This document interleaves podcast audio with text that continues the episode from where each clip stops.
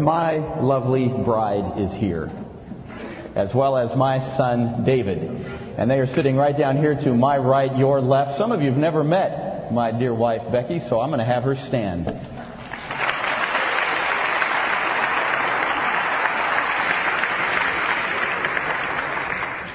I love that woman and bought her a little token of my love.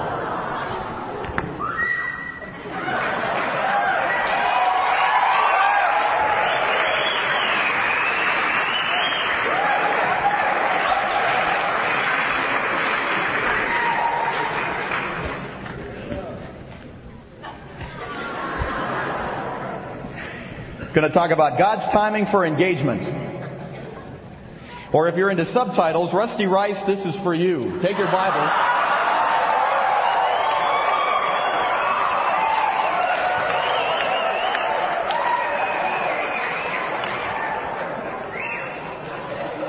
Any smelling salts? Laura Lowe just fell over. Um, take your Bibles and turn to Matthew chapter 19.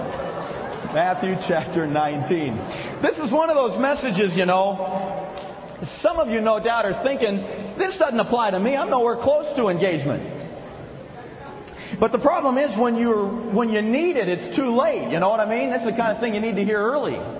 And I brought my dear wife here and son here for some very specific reasons. Number one, I love her and I want to spend as much time with her as I can and so I'd rather have her here when I'm here than at home. Another reason is some of you have never met her, and I want you to meet her. Another reason is I want my son to hear this.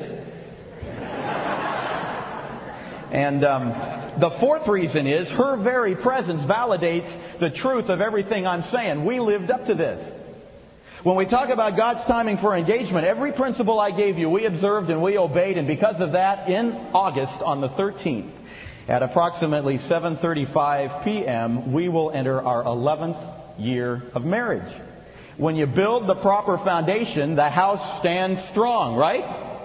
And in our dating and in our engagement, I've made a lot of mistakes in my life and I've done a lot of things wrong, but one thing I did right was dating her the way I dated her, the standards in our dating.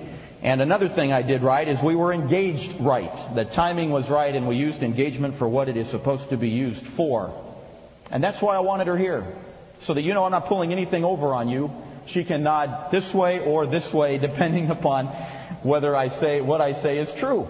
And it is true. Matthew chapter 19, in honor of the Word of God, would you stand with me as I read to you the first six verses?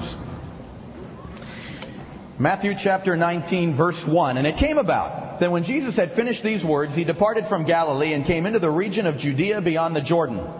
And great multitudes followed him and he healed them there. And some Pharisees came to him, testing him and saying, Is it lawful for a man to divorce his wife for any cause at all? And he answered and said, Have you not read that he who created them from the beginning made them male and female?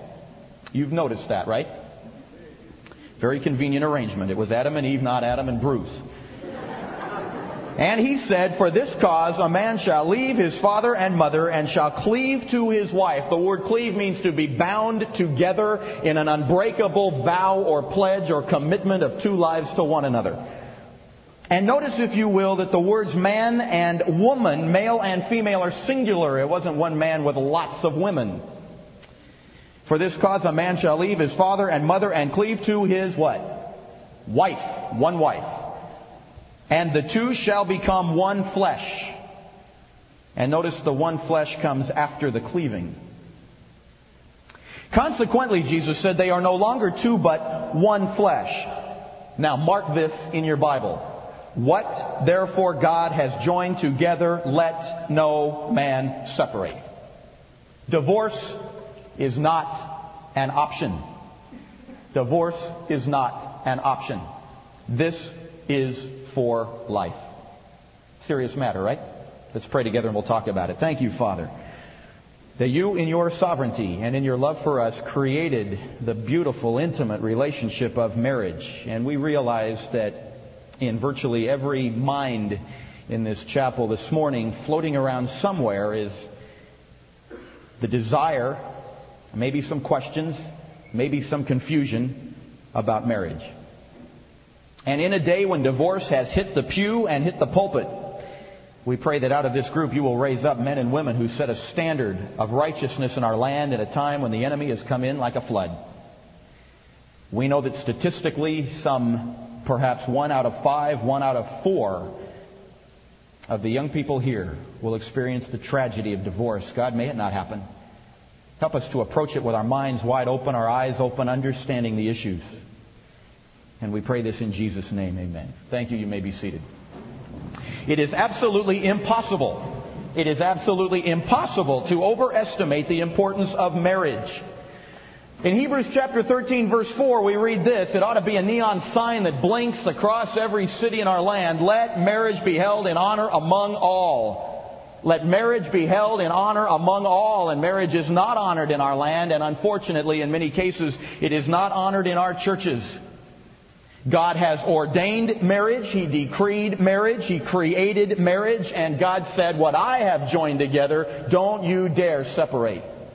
It was always God's plan from the beginning, one man, one woman together forever. One man, one woman together forever. That is the divine pattern. Always has been, always will be. Men like David, notwithstanding, one man, one woman together forever. It is the most ba- basic building block of any nation.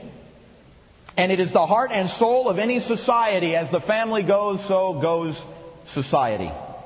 Because of that, there is no mistake about it. It is the primary target of satanic attack. If he can fracture the family, he will weaken a nation. If he can fracture a family, he will bring the Word of God into disrepute. And if he can fracture the family, he will render my ministry totally without power, totally devoid of any meaning. It is an area of great pressure, consequently. The pressures are relentless to come against the home.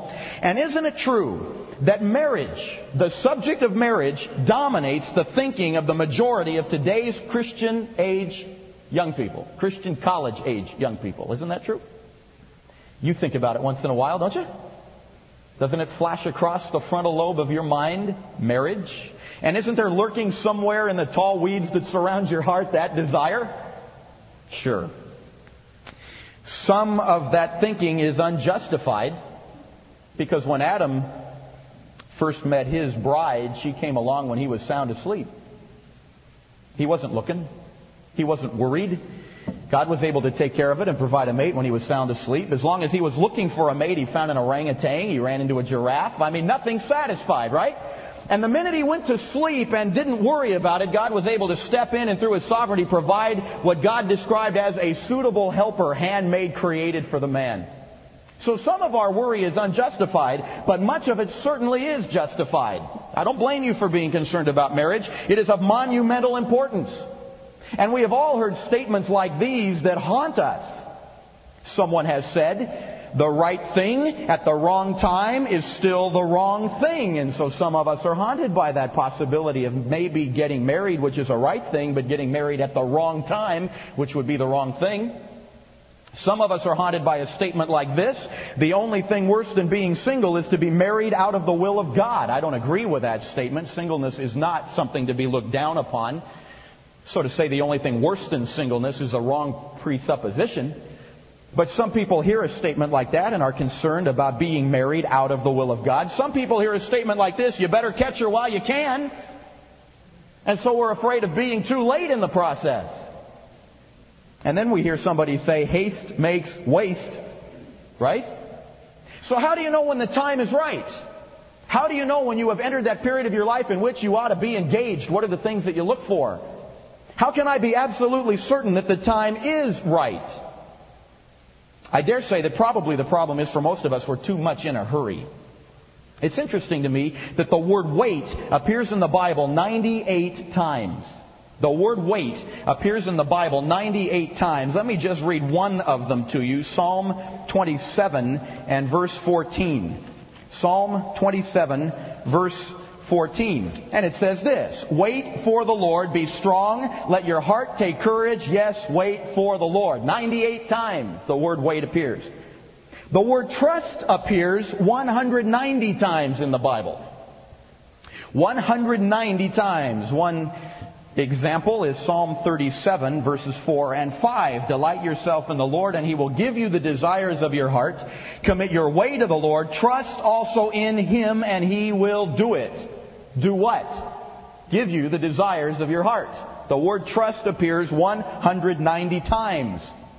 The word rush doesn't appear. Not there. Although the word die does appear 27 times. I have to concede that. But the word rush is not there. Many times when Satan wanted to mess up the plan of God, he caused people to rush. Many times, I could give you several examples. Abraham rushed. He rushed.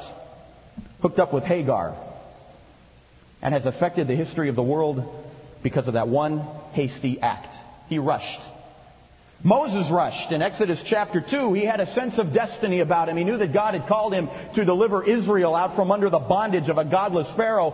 And when he saw an Israelite being mistreated, he acted on that sense of destiny and killed the man, but it was not God's timing. He rushed and spent the next 40 years on the backside of a desert herding sheep. Saul rushed. Samuel said, Don't offer offerings. Wait for me. I will offer the burnt offerings. But he didn't want to wait. He rushed, offered the offerings himself, and lost the kingdom. He rushed. The word doesn't appear. So many times it will be as if all systems are go, but there's one little compromise. And it can be the one little compromise we make that forfeits the whole thing.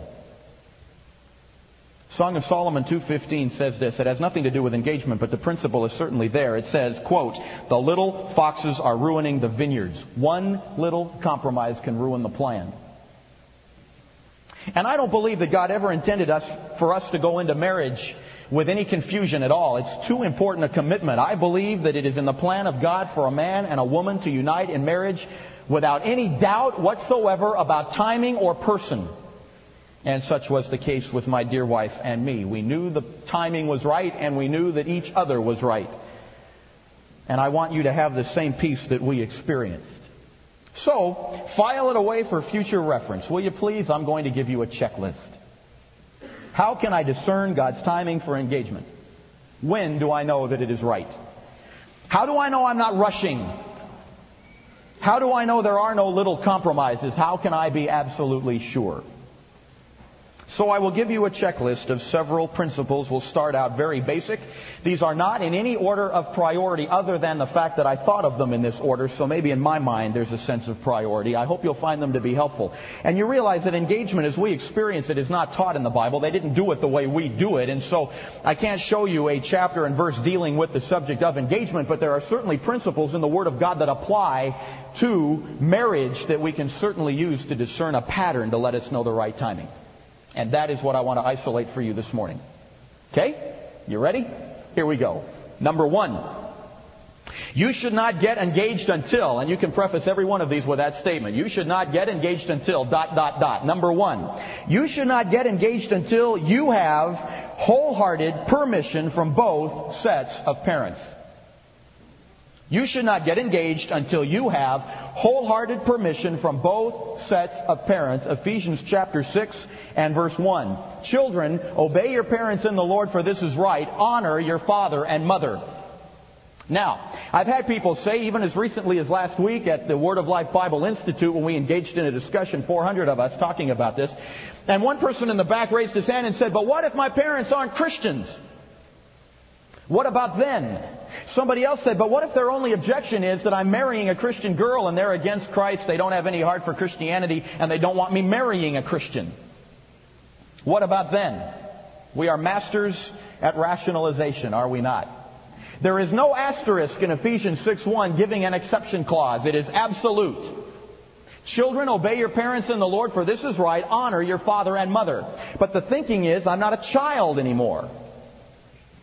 I'm not a child anymore. It doesn't apply to me. Let's deal with that. The word children in the original has no age bracket whatsoever. It is a generalized word referring to anyone living under the roof of and provision of mom and dad. And if you are living under the roof of or provision of mom and dad, you qualify as children if you are still directly under their authority in that sense. So then people have said to me, then that's simple. I'll just move out of the house. Then I'm not under their roof. I'm not under their provision. To which I say, you are absolutely right. You found the loophole, you shrewd people. However, if you move out against your parents' wishes, you have moved out against the will of God. So there is a safety valve, right? Some people say, well, it says, children obey your parents in the Lord. My parents aren't in the Lord. They're not saved. The phrase in the Lord, however, does not modify the word parent. It modifies the word obey. So that phrase really means this. Children, obey as you would the Lord, your parents. It's absolute. There are no loopholes. But somebody will say, yeah, but um, they just don't want me marrying a Christian. I mean, they're of Hindu descent. They want me to marry a Harry Carey girl. Okay. Um, what about that? The problem with that thinking is this. God spoke one word and flung the heavens into space, right? God spoke one word and heaven exploded into thousands upon thousands and 10,000 times 10,000 angels, right? God is absolutely sovereign. He is omnipotent, no limit to his power whatsoever, and God will accomplish his plan and purpose. True? I cannot believe that one little pipsqueak dad is going to stand in the way of the plan and program of Almighty God. And for a person to object to Ephesians 6:1 as a condition for engagement is for a person to say to me, I have finally found the one thing in the universe God is not powerful enough to handle. The fact is that God is able to change the heart of a parent anytime He wants. Proverbs 21:1 is in the book. Like rivers of water in the hand of the Lord, He can change the heart of the king anytime He wants. And in case you doubt me, ladies and gentlemen, I brought an audio visual aid a very dear friend of mine who served on my staff for a number of months, and her name was Kim Boeing. It is now Kim Fish, and she is going to come and tell you her story.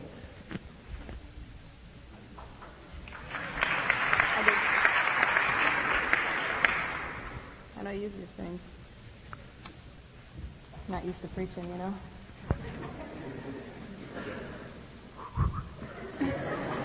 Hi.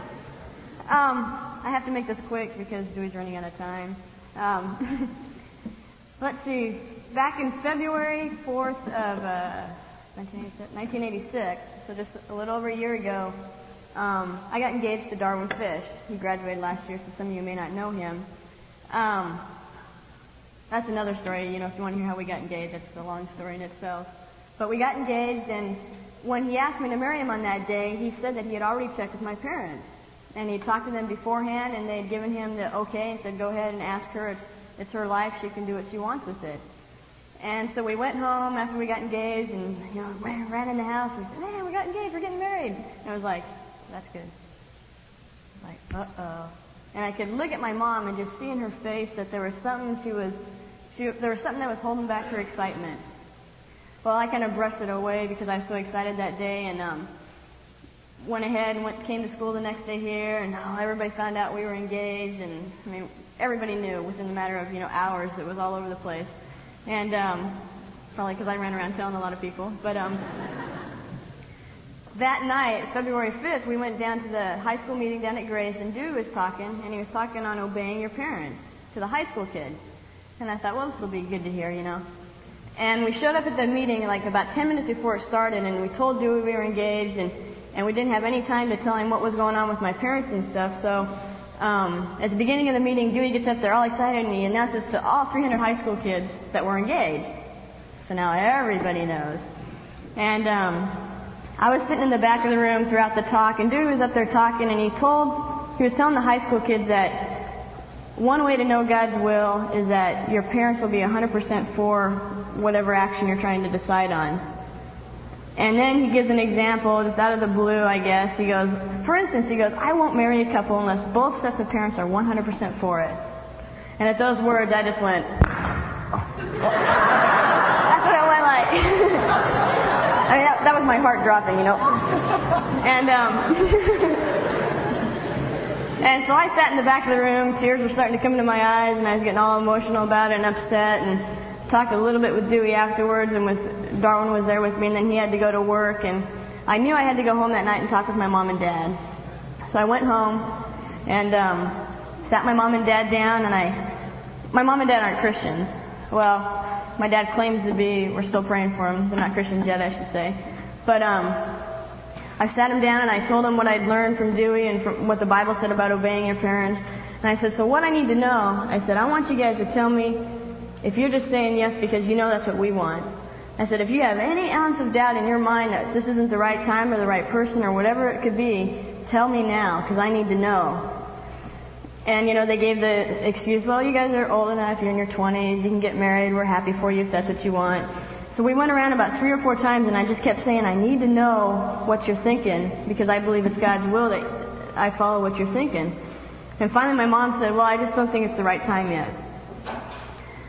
And the power of God was with me at that time because I just, no tears whatsoever. I was all just, felt just real strong. I just took the ring off, put it back in the box right in front of him, and said, okay, we'll wait.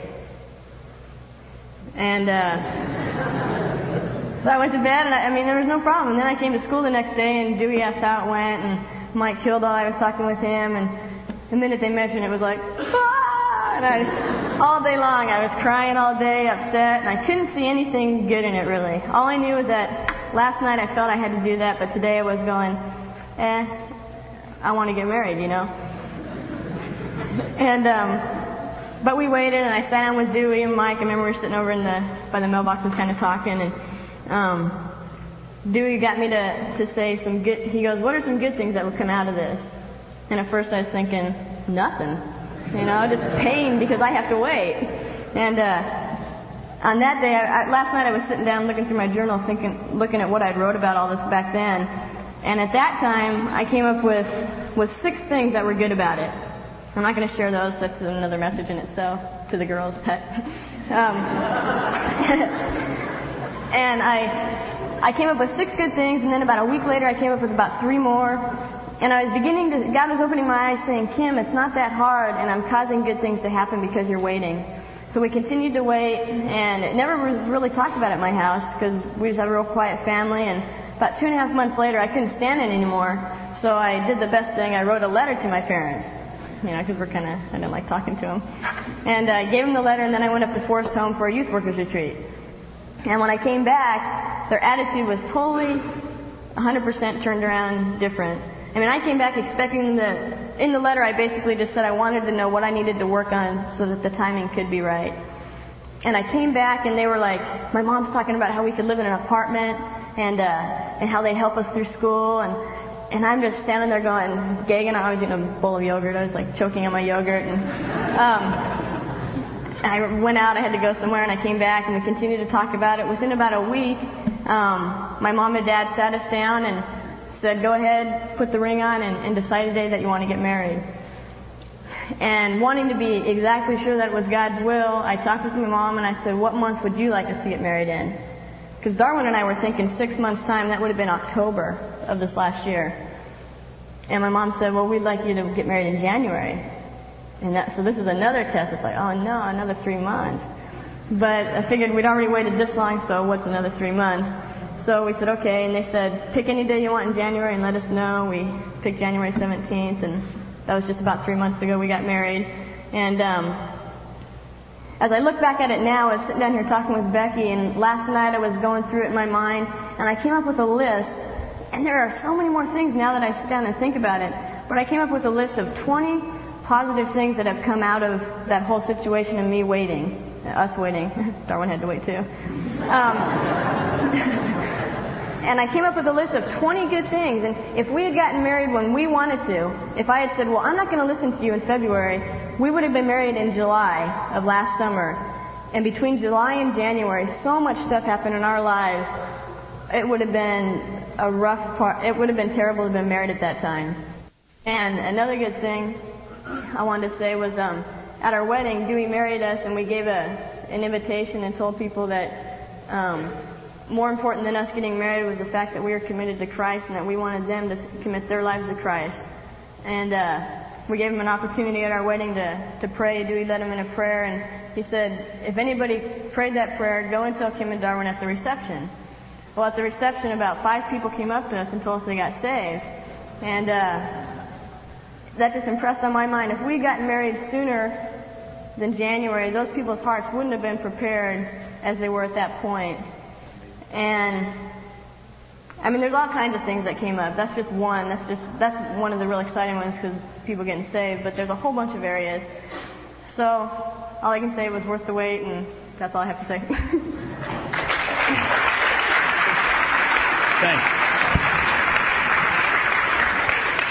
Thanks, Kim. It's been fun to be a, a part of all that. Reason, um, guideline number two. Guideline number two. You should not get engaged until the guy knows, at least in general, into what vocation he is heading. You should not get engaged until the guy knows, at least in general, into what vocation he is heading. In Genesis chapter 2 verse 18, God described Eve as a quote, suitable helper. The fulfillment of a woman is to come alongside her husband and be intimately involved in the thing to which God has called him. God has made her to fulfill that role and function in that capacity. And there is no way a woman can evaluate if she will be fulfilled supporting that man if she does not know what in the world the man is planning to do. Girls, think about it. It is going to make a humongous impact upon the future of your life if he is going to manufacture ice cubes in Alaska or raise bananas in the Bahamas, you know? I mean, that's going to impact your life, right? You need to know it. And then the question comes up, well, how do I know what I'm getting? How do I tell? Sally Gendrich and I went to a youth workers thing this Wednesday. Craig came along as well, the three of us.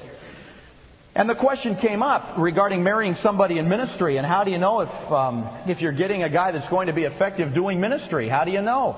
And the answer to that question, and then they asked the question I've been asked that many times: What were you like when you were our age? I get that one a lot, and one of them asked me that. What were you like when you were our age? And the answer is, I'm basically like I am now, just a lot more refined right now. You know, right? A lot more compassionate and understanding and warm and loving, right? All the rough edges gone forever. True? But basically, what you see is what you get. And I wish I could impress upon people the fact, and you ought to write this down. You okay, Paul? write this down in big block letters someplace. No radical transformation no radical transformation. Some people think when you put the ring on, you go through a radical transformation and all of a sudden something pops and the guy becomes the Apostle Paul. It's not true. What you see is what you get. What was I like when I was a student here? Some of the people who were around, like Dr. Stead and others, can tell you. I was just basically like I am now. I did a lot of children's ministry in our church. I preached every week in children's church. I ran a bus ministry. I periodically went down to Skid Row and preached there. I did street preaching in Burbank. I did street preaching in Venice. I used to hold youth rallies of up to 200 young people doing evangelistic services for them. I was the song leader in chapel, part of the youth staff of our church. I was one of only two students to preach in chapel my senior year, worked 20 hours a week and was a full-time student. What I was like when I was a student here. Frankly, and I hope you will understand the intent of this statement, I didn't have time to lay on the pool deck during the afternoon. Right? I mean, it's the old story, too busy to sin, and that was me. And when my wife met me and observed my life, she knew that she was getting a man of a burning heart, a man who had a passion. She knew she had a man who was called by God. She knew she had a man who was being used effectively by God. She knew she had a man who was committed to hard work and a man who was moving fast, and there was no surprise. She knew exactly what she was getting into. So, you shouldn't get engaged until the guy knows, at least in general, into what vocation he is heading. Number three, his basic education and your, I sound like I'm addressing this to girls. Let me make it general to both. Your basic education should be completed. Basic education should be completed. For two reasons. That's not to say, and I'm not making this absolute, that is not to say that if you get married before you graduate, you're out of the will of God. That is to say that if you get married before you graduate, you are going to set yourself up for incredible time and money pressure. Time and money pressure. There is only the guarantee of nine months that the girl can work after the marriage. Only nine months. There is always the possibility that she will become pregnant. And that being the possibility, that will put a tremendous possibility of a money and a time pressure upon you. And even if she doesn't get pregnant in the first nine months of marriage, there is also the possibility that she will expect and need and want our time, men. And if we are writing papers, studying, holding down a job, doing all the things that we need to do to complete our education, that is an intensive pressure. God always places a premium on preparation, always. And I know of too many couples who dropped out of school because of the pressures of marriage, never completing their preparation and never being used by God to the degree that God intended to use them. In Galatians chapter 1 and Galatians chapter 2, the apostle Paul goes into some detail about the years he spent in preparation and it is absolutely necessary for you and for me. And I would never want marriage to interrupt or short circuit that process. So you should never get engaged, in my opinion, and this is not a biblical absolute, it is my opinion, until basic education has been completed. And related to that, then, number four, you should not get engaged until the guy is capable of meeting financial obligations without the wife working. You should not get engaged until the guy is capable of meeting financial obligations without the wife working. If you are dependent upon two incomes to stay afloat financially, then I would use that as a red flag that maybe you should delay the marriage. I've already mentioned it, you're only guaranteed nine months. And if you need a girl's income to help you stay afloat and she gets pregnant, you have one of two options, neither of which is very good. One is you'll starve, the other is you put the child in a daycare center, neither of which in my mind is acceptable. 1 Timothy 5:8 says this, it is our responsibility to provide for our own household because if we do not provide for our home, we are worse than unbelievers, the Bible says. And I took that seriously. I am the breadwinner, not that lovely young lady in the front row. And if I could not support our family financially, it was not the right time to get married. I know waiting is tough, but waiting validates love. Jacob had to wait seven years for his lovely bride, and the Bible says they seemed to be but a few days because of the great love he had for her. You should not get engaged until you are capable of meeting financial obligations without the wife working. Number five. Two people should not get engaged until they know each other. Until they know each other. I mean by that they know each other intimately. They know how each other thinks. They know what makes each other tick. Their hearts beat as one. And there is only one way that intimacy of relationship happens. It is an intimacy, listen carefully, it is an intimacy of the heart. It is not an intimacy of the body. The purpose for dating is to get to know one another intimately in terms of the inner person of the heart and physical dimensions in dating should be non-existent. Because the guilt generated by physical involvement will create a brick wall so thick that you will never get to know one another any more deeply than the physical intimacy. Physical intimacy is easy. Heart intimacy is difficult. And there is only one way that heart intimacy comes, and that is when both people in their dating relationship are committed to honest, open, transparent, vulnerable, ongoing communication. Honest, open, transparent, vulnerable, ongoing communication. In 1 Samuel chapter 18 verse 1, the classic verse talking about intimacy in a friendship, I wonder if you ever noticed the progression. It says this.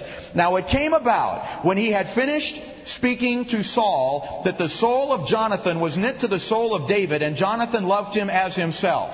Question. When did their hearts become knit together? The answer. After they spent time talking. Intimacy of heart comes when two people communicate. Write it down in big, bold, capital letters. No radical transformations.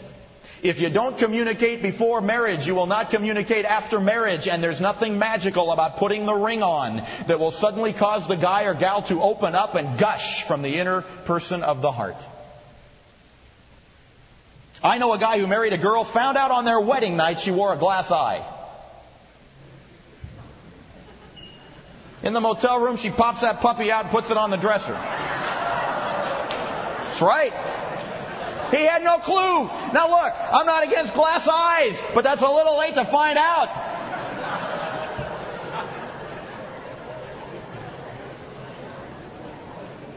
I know a girl. You're going to think I made this up. I know of a girl who married a guy and on their wedding night found out the guy was a girl. That's the truth, so help me. Is that right? That's right. I mean, this girl did a con job. One of the saddest stories I've ever heard in my entire life. They dated for but a couple of months and never did she have a clue.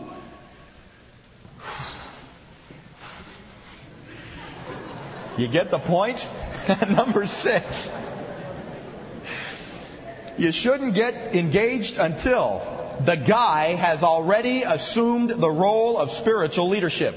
I've only got a couple of more, so don't panic. The guy has already assumed the role of spiritual leadership. Write it down in big, bold, capital letters. No radical transformations. If he's not leading the girl in dating, he will not lead the girl in marriage. His responsibility is to be the spiritual leader. And I define a spiritual leader in the following manner. Number one, he has an obvious commitment to obeying the Word of God. He is a man who lives his life in submission to the Word of God. No compromises. Number two, he is a man of deep conviction.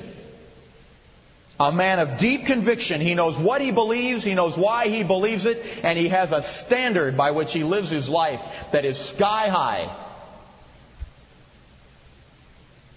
The kind of man, girls, you'd be proud to be seen in public with because of the standard of his life. An obvious man of God. Number three, a man who has refused to compromise his convictions no matter what the cost.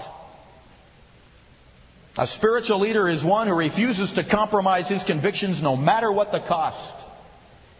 And then number four, a spiritual leader is a man. The standard of his life is of such quality that girls, he becomes your standard. You measure your life by him. It should be that he can say to you girls, if you want to live the life that pleases Christ, live it like me. That's what Paul said, 1 Corinthians 11.1, right? Be imitators of me as I imitate Christ. That is a spiritual leader. If you're dating someone who does not have an obvious commitment to obeying the word, is not a man of conviction, does not refuse to compromise no matter what the cost, but buckles under the pressure, and you would not pattern your life after his standard because it isn't high enough, you should never marry him. It will not change when you put the ring on. Ephesians chapter 5, gentlemen, verses 25 to 27 is written to us, and it says this We are to be so committed to the Word of God that we sanctify our wife and purify her life through our commitment to the Word of God. Our life is the standard by which she lives hers. If you're not there, you're not ready for marriage. Number seven, you should not get engaged until you understand each other's strengths and weaknesses. You understand each other's strengths and weaknesses. Now here's the punchline. And strengths and weaknesses in your dating relationship complement each other. They don't conflict.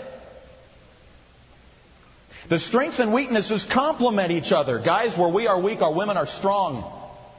Where they are weak, we are strong. And we see the complementary value of that. If we are always nicking and gouging and hurting one another in a dating relationship because of our differing strengths and weaknesses, mark my words, you'll gouge and hurt and wound in marriage.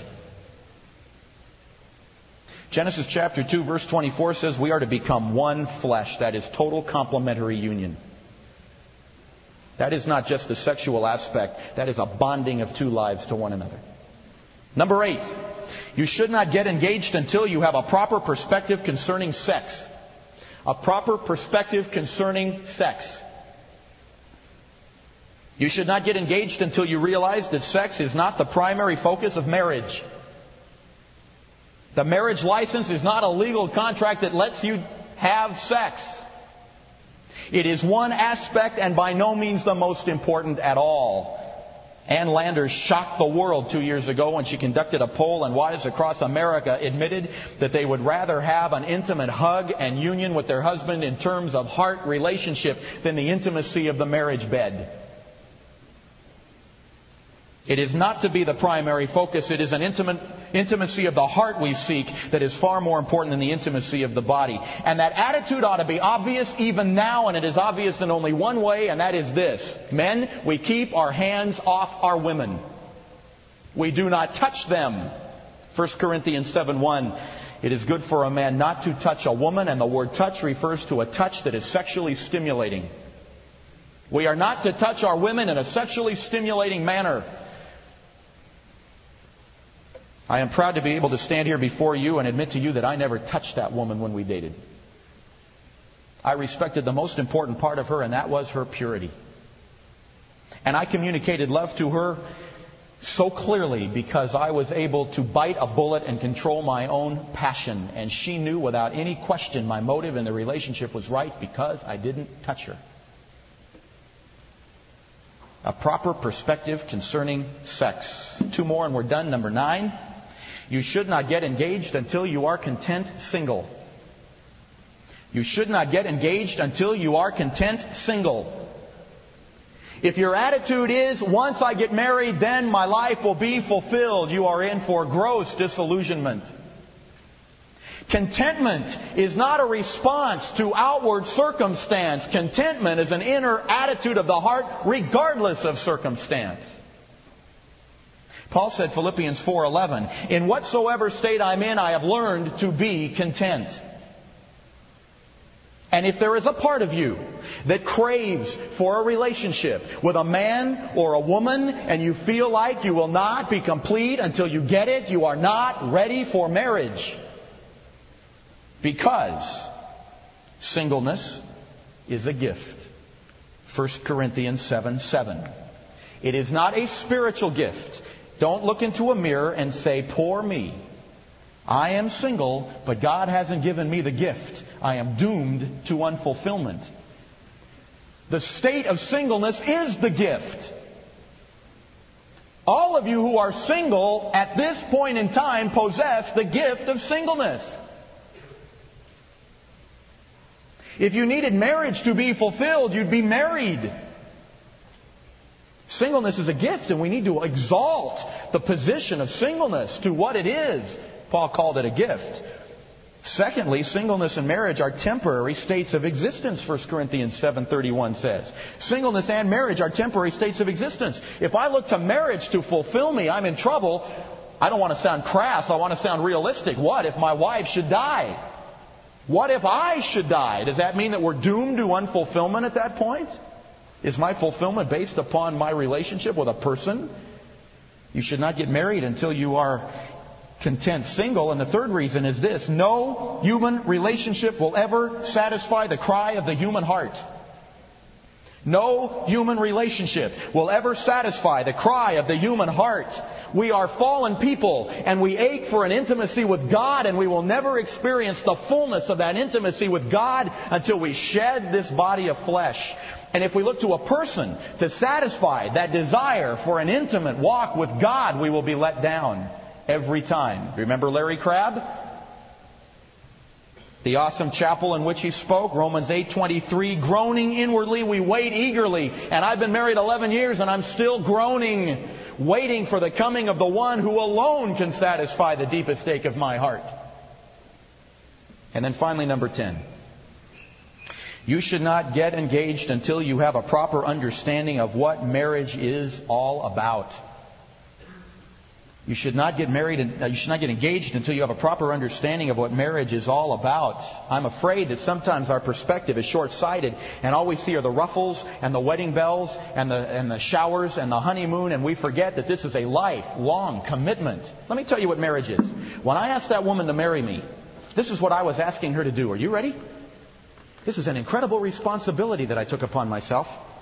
I asked that little lady to become involved in every endeavor of my life.